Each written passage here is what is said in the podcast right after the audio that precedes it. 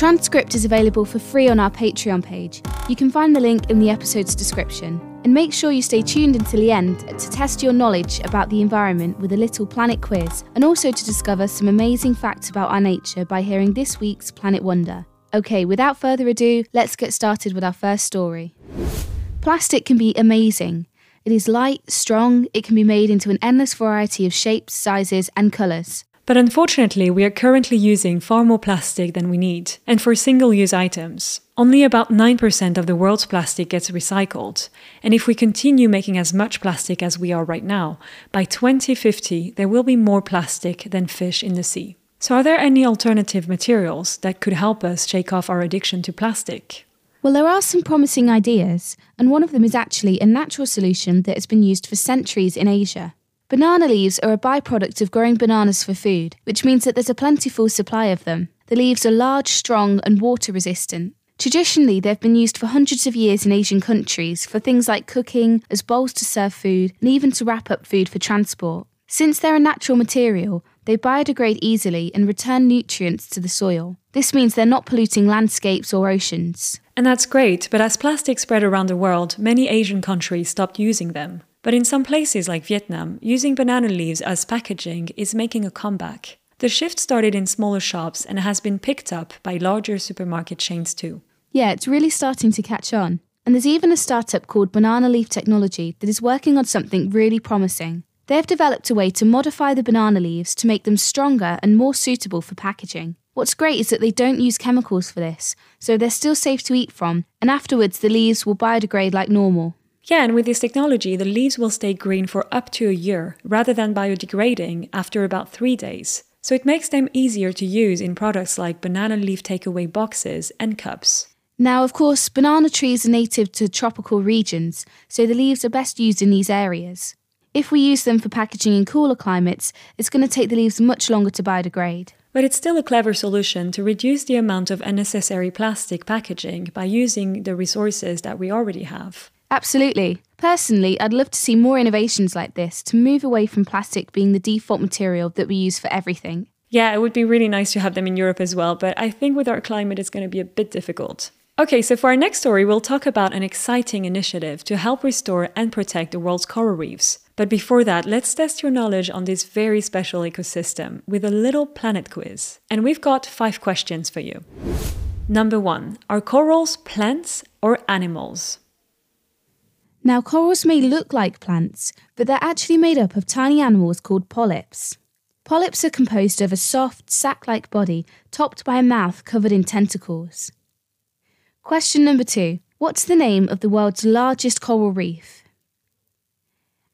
And the answer is that the world's largest coral reef is situated in the east of Australia and it's called the Great Barrier Reef. And it's really incredible because it started growing about 20,000 years ago. Number three, how much percentage of the ocean floor do coral reefs cover? 1%, 10%, or 35%? And the answer is 1%. And to be more precise, it's even less than that. But even if they cover less than 1% of the ocean floor, coral reefs are home to a quarter of all marine species. That's why they're such an essential marine ecosystem. Number four.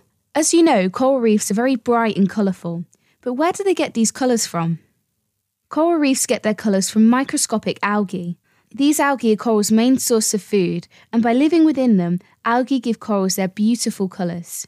Number five, as we were saying before, corals are made up of tiny animals called polyps, and these polyps create big reef structures.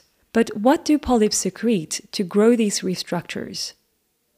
Well, polyps take the carbon from the algae they absorb and from the seawater, and they turn it into calcium carbonate. Okay, so to understand, when we human beings breathe, we exhale carbon dioxide. Animals do the same thing, and corals are animals too, as we said, so they also exhale carbon dioxide. But the difference is that they combine it with calcium from the ocean, and this way they can create calcium carbonate.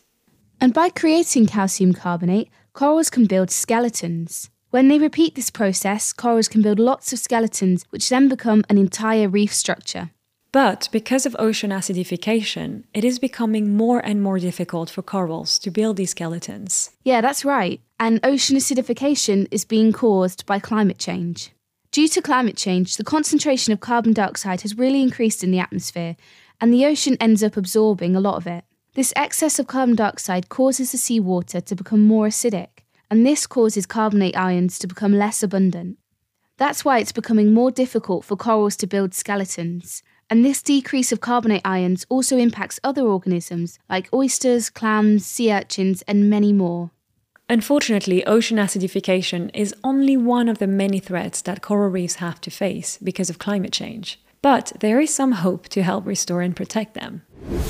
So, coral reefs are often referred to as the rainforests of the sea. And due to their incredible biodiversity, coral reefs provide shelter, food, and breeding for many species, just like rainforests do. As we were saying before, they're home to a quarter of all marine species. But that's not all, because they also act as a natural barrier. They protect coastlines from erosion and storm surges. Just to make sure everyone understands what we're talking about, a storm surge happens when the seawater level rises abnormally during a storm. On top of that, coral reefs are a significant source of income and livelihoods for millions of people worldwide, especially in developing countries where fishing and tourism are major industries. The problem is that, like we said, coral reefs are under threat. Climate change is causing both ocean acidification and also ocean temperatures to rise. And warmer ocean temperatures leads to coral bleaching. But what is coral bleaching exactly? Okay, so after our little planet quiz, you know how coral reefs get their colors. They get their colors from an algae that lives within them. But when the water is too warm, corals get under stress. And the result of this stress is that corals then expel the algae that lives within them. And so this causes coral reefs to lose their color and to turn completely white.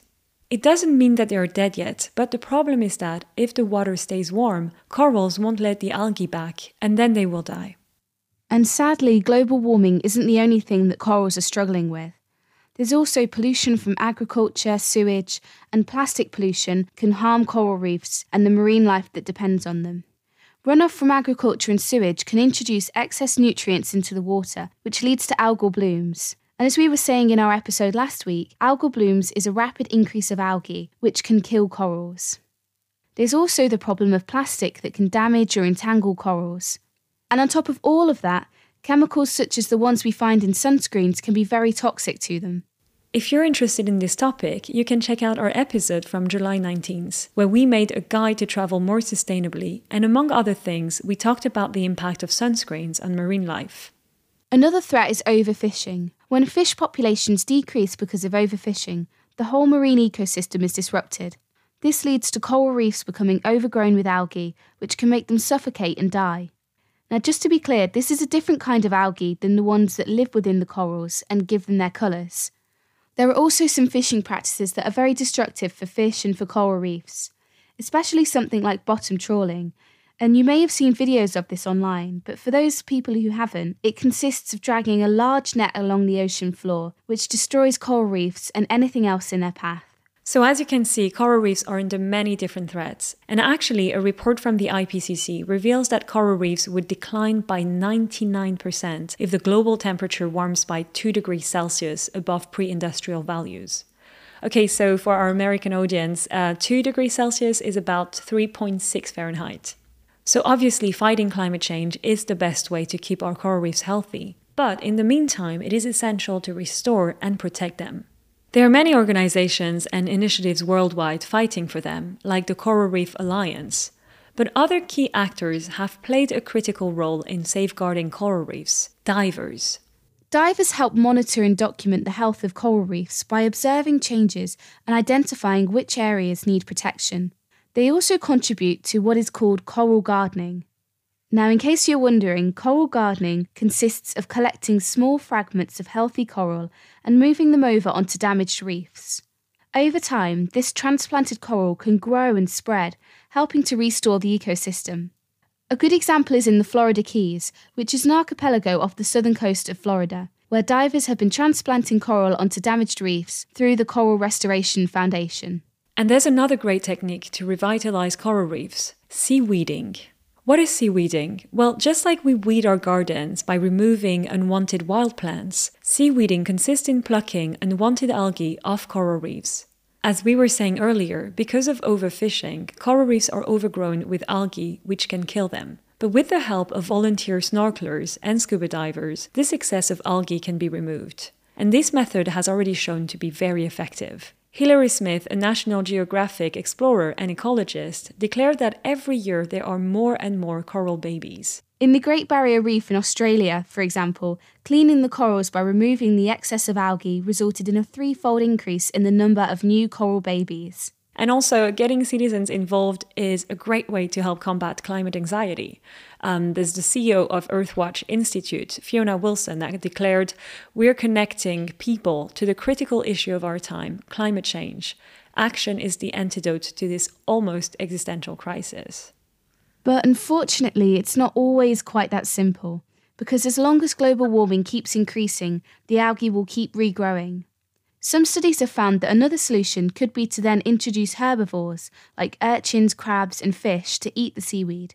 And of course, beyond the work of organisations and divers, it's essential that governments apply stronger laws and regulations to protect coral reefs from overfishing, destructive fishing practices, and pollution.